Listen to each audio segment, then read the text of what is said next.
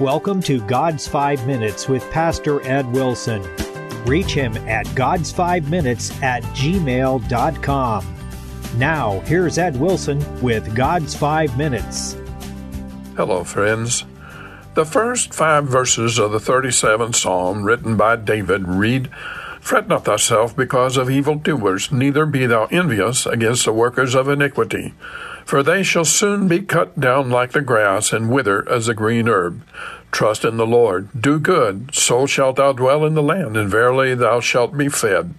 Delight thyself also in the Lord, and he shall give thee the desires of thine heart. Commit thy way unto the Lord. Trust also in him, and he shall bring it to pass.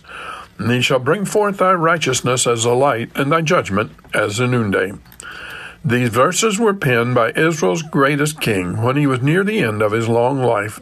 The javelin Saul had hurled at him had long ago had its point blunted against the unfeeling wall instead of in his chest, and the wicked, unhappy king was dust.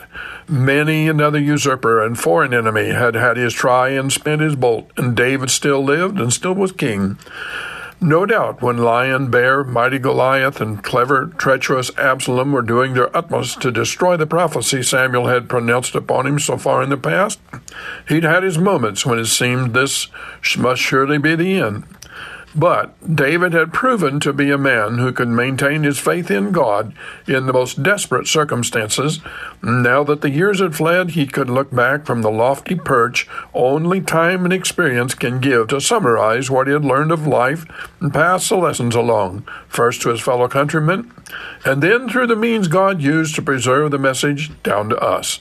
Fret not thyself because of evildoers they are not all cut down the instant they meditate evil against saints, not when first they snatch up weapons to attack the righteous, or even as their schemes unfold. He said they shall soon be cut down.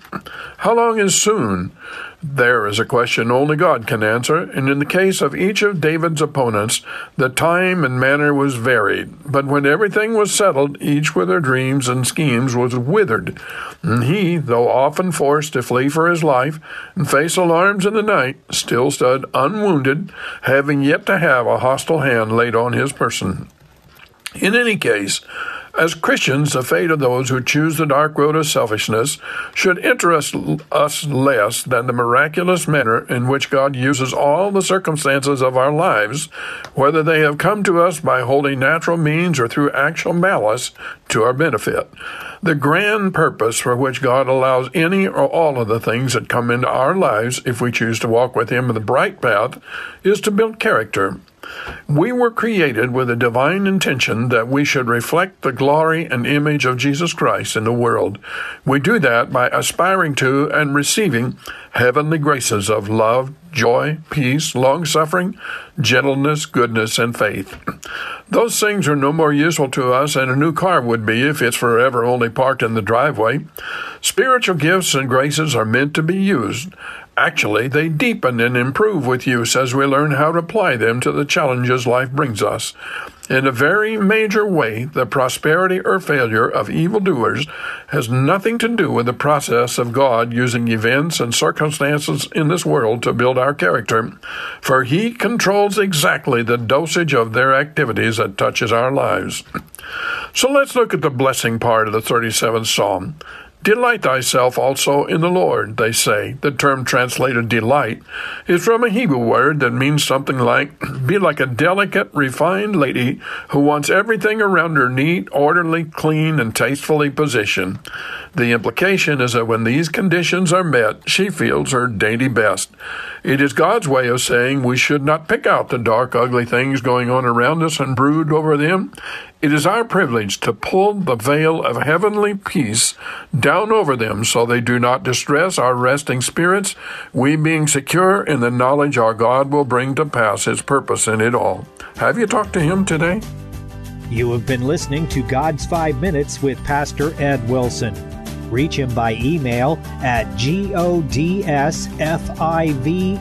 minutes at gmail.com.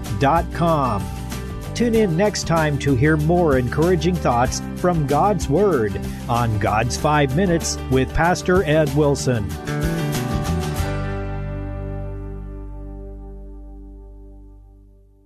Are you a Christian who likes to read? If not, there's a whole world of Christian publishing out there that you're missing out on. I invite you to check out the Author's Corner podcast, where I talk to the latest Christian authors each week about their new book releases and what's coming next. So if you're ready to jumpstart your spiritual growth with the newest books and the authors who write them, check out the Author's Corner podcast with me, Roberta Foster.